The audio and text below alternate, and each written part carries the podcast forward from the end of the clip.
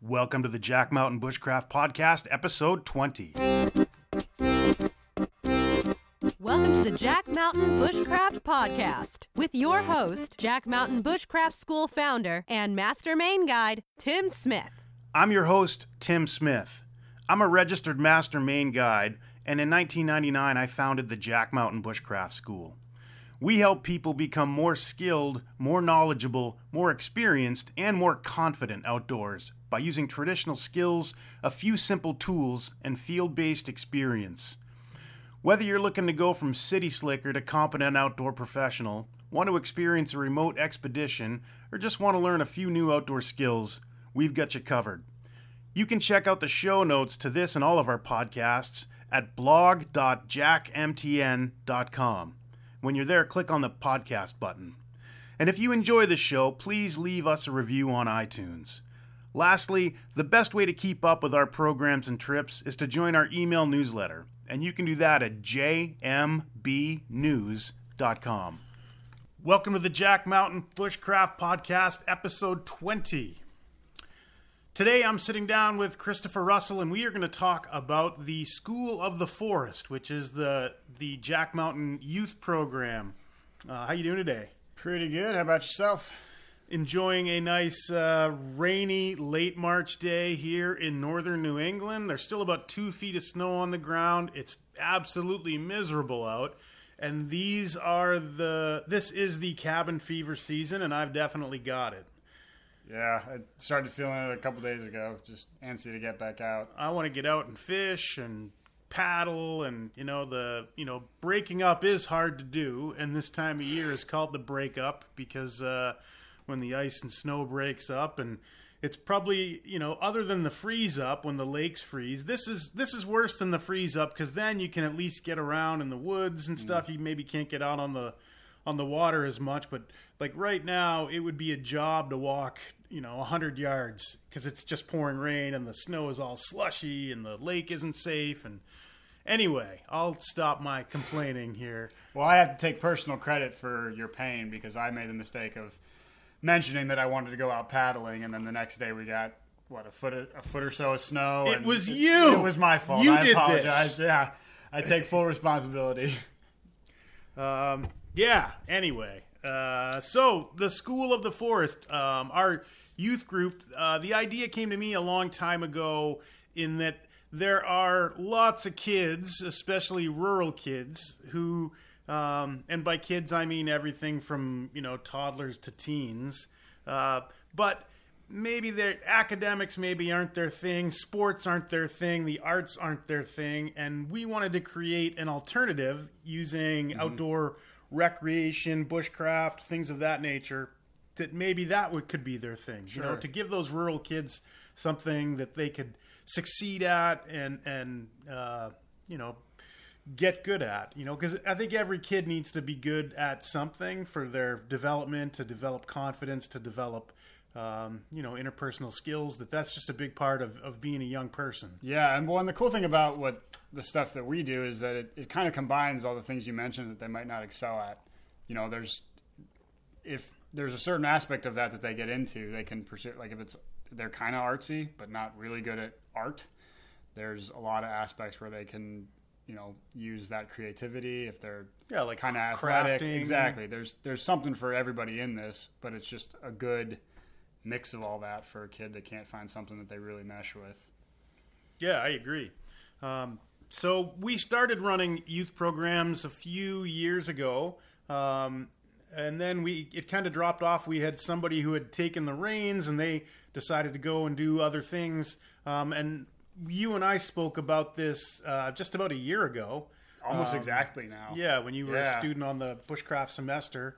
Um, and you know the idea is that we're currently building out uh, the School of the Forest website, and there'll be a link to that in the show notes, and uh, planning programs. Right. So what you know what what's the say short term um, short term goal for for this this spring and summer? Yeah, well, right now we've got stuff on the books for uh, doing some stuff with the town of Wolfeboro, which is where we're going to be based out of. So the township is going to kind of let us put stuff in their in their programs and The town recreation the department. town recreation department. Right, they're going to let us um, kind of use their, uh, I guess, their marketing stuff to kind of Yeah. draw people in and do it in partnership with them, and then So what are those the the programs partnering with the town? What do they look like? What, so right at the give me a moment, specific or two. Uh, so at the moment, we're doing a series that's um, just kind of like a once a month family nature thing, where it's you know the subject will be different every time.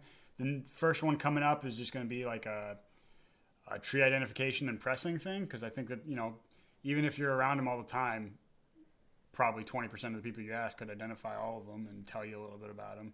So the goal is you know get families and kids out and have them look at trees and kind of tell them how to tell which ones they are, what kind of uses they have, all that kind of stuff. And Nice. those, So really increasing nature literacy for the for the whole family. exactly, and for the environment that they're in every day, which I think is an important part of it, is that you're learning more about the ecosystem you inhabit constantly, rather than Right. just Learn local. We, Exactly. I, am a critic, a vocal critic of that.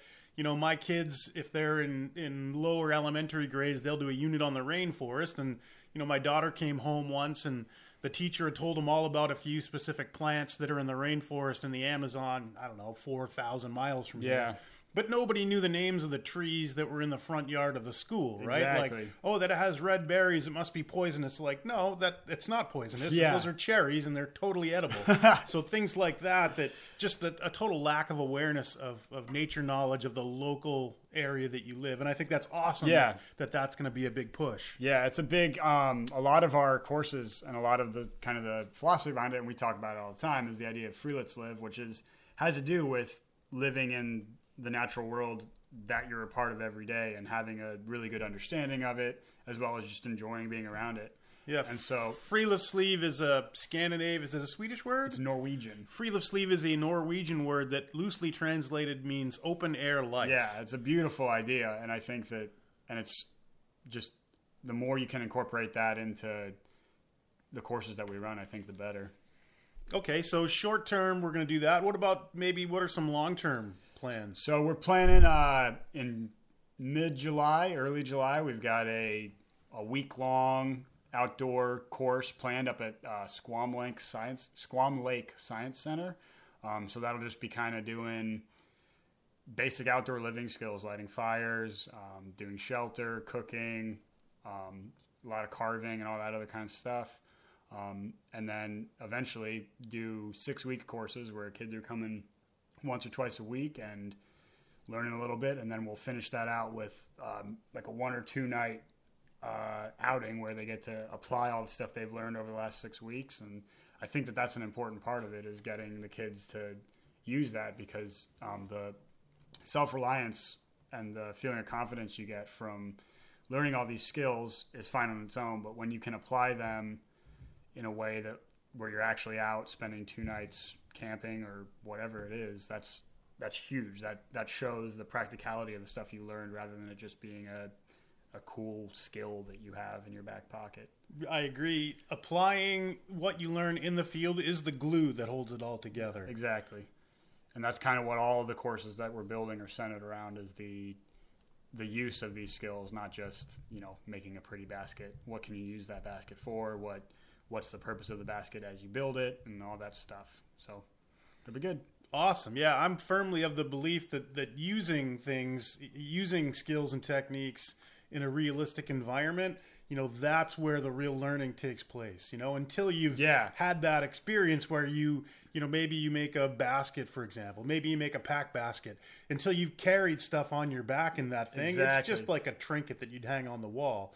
It's only by using it that you learn whether it works or not. And, you know, I'm of the belief as well that, you know, if you made one basket and then used it for a little bit, you know, maybe you know what you're doing, maybe you don't. But after you've made it and used it, the second Sure. one that you make, you're going to incorporate all those design changes that you can only learn by using Exactly. it. That there's no other way to learn that. Exactly. And that's that's why the outings are so important, I think, because that's that's when you get to I don't want to say trial by fire, but that that kind of thing where you're Well, if you were lighting fires, it could be a trial. by yeah, I guess literally it is a trial by fire. But to me, the the one that sticks out is your your kind of thing up at the semester course where you build shelters and then you have to stay in it for four nights. Because by the end of those four nights, my shelter was totally different than when I started it because there was just little creature comfort things that I added as I was learning what worked and what didn't. And there's no other way to learn that than by doing that. Exactly. Like not to take away from what from the way we were taught, but like I learned more in the the three nights where I was modifying it than I did in the you know the two hours where we went over how to do, build the basic one, and that's that's awesome. Like if I had had that at a young age, it would have absolutely switched around how how I thought about learning. Um, so I'm looking forward to kind of passing that on to the kids that come into this course. Like my goal um, with these courses is to like have kids leave knowing more than I did at their age because I I had like an outdoorsy kind of upbringing, but it was never as immersed as these courses are going to be, and I think that it would have completely changed the direction of my life and interests if I'd had them at this age. Oh, so that's nice. kind of the yeah. Yeah, I'm a. Uh, we're huge believers in experiential education, right? Exactly. Which is you could define it that you know you learn by doing. You you go out and do something, and that's where the real learning takes place. That I'm I'm often a pretty vocal critic of the whole lecture format of Mm-hmm. the sage on the stage telling people what they need to know. I don't think that the end result of that is learning. I think it's like people jotting things down in notebooks, Right. and there's nothing wrong with that. But you know, at some point in the process, getting out and actually doing it, Yeah. because that's the situation where the real learning is going to take Exactly. place and take place rapidly. Exactly. Cool. So, who are the? Uh, I know that you've got a couple of partners lined up with this. We mentioned the town of Wolfeboro, and who was the other one? Uh, Squam Lake Science Center. Okay. Um, and then the other one is uh, GALA, the Global Awareness Local Action. They're a nonprofit that operates in Wolfeboro and Ossipee. And they run a lot of uh, like self reliance workshops and community building stuff. And we kind of partnered up with them to, the hope being that eventually this can kind of be run as uh, where they sponsor students that are maybe less well off and give them a chance to come experience this kind of stuff. Awesome. Um, yeah, that's great. So, yeah, so if you are in central New Hampshire and have a young person in your family, or, or maybe you could even sponsor a young person, well, maybe we'll figure that out through Gala at some point. Yeah. Um, but yeah, that's the the plan is to to start offering a really robust schedule Mm-hmm. of offerings for young people. Everything to include, say, bushcraft, outdoor ed, life skills. You know, being able to cook for yourself and clean for yourself, and maybe mend a rip in your pants with a needle and thread. You know, all those things. And and you know, I really think that this is the uh, it's a solution to some of the modern problems that we see where you know the people staring at screens all the time and sort of living in an online world and this should the goal is to bring it back to to being personally resilient so that you can uh, take care of yourself whether you're in the forest or you know in town Yeah, absolutely. It's um the sort of the tagline that I've been using for School of the Forest is uh, non scholae sed vitae discimus, which is the is that some sort of foreign language or yeah, something it's one of them foreign ones. Um, no, the it's a Latin phrase. Um, I can't remember who it's attributed to, but the idea, the translation of it is, uh, we don't learn for school, we learn for life. And I think that that's sort of what we're trying to get at here is that a lot of um, education now is kind of just it's you have a lot of facts in your head, but you don't have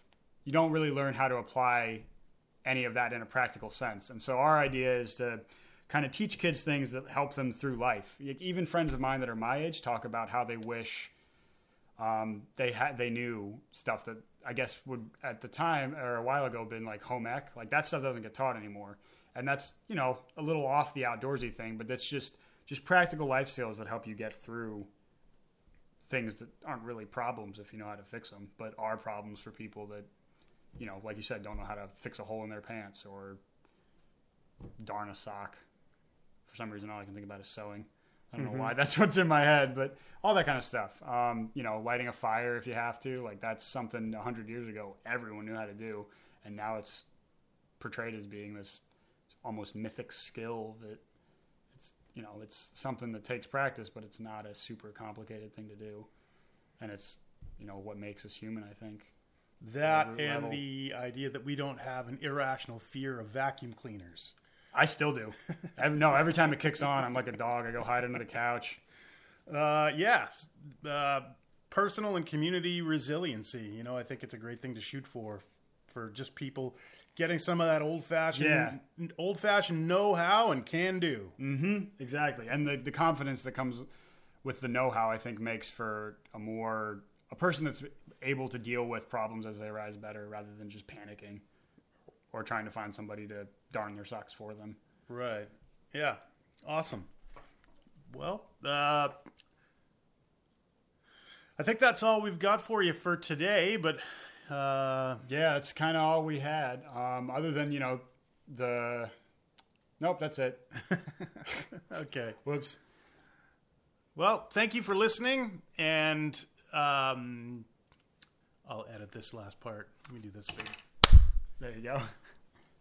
Well, that's all we've got. Thank you very much for joining us. You can check out the School of the Forest online. Um, there'll be a it's schooloftheforest.com and there'll be a link in the show notes. Uh, so, yeah, think spring, think Yeah. Any water. questions you got? Don't hesitate to shoot them my way. Um, the all the contact information is on the website, so you can get in touch with me anytime. Happy to help out. awesome. Thanks for listening.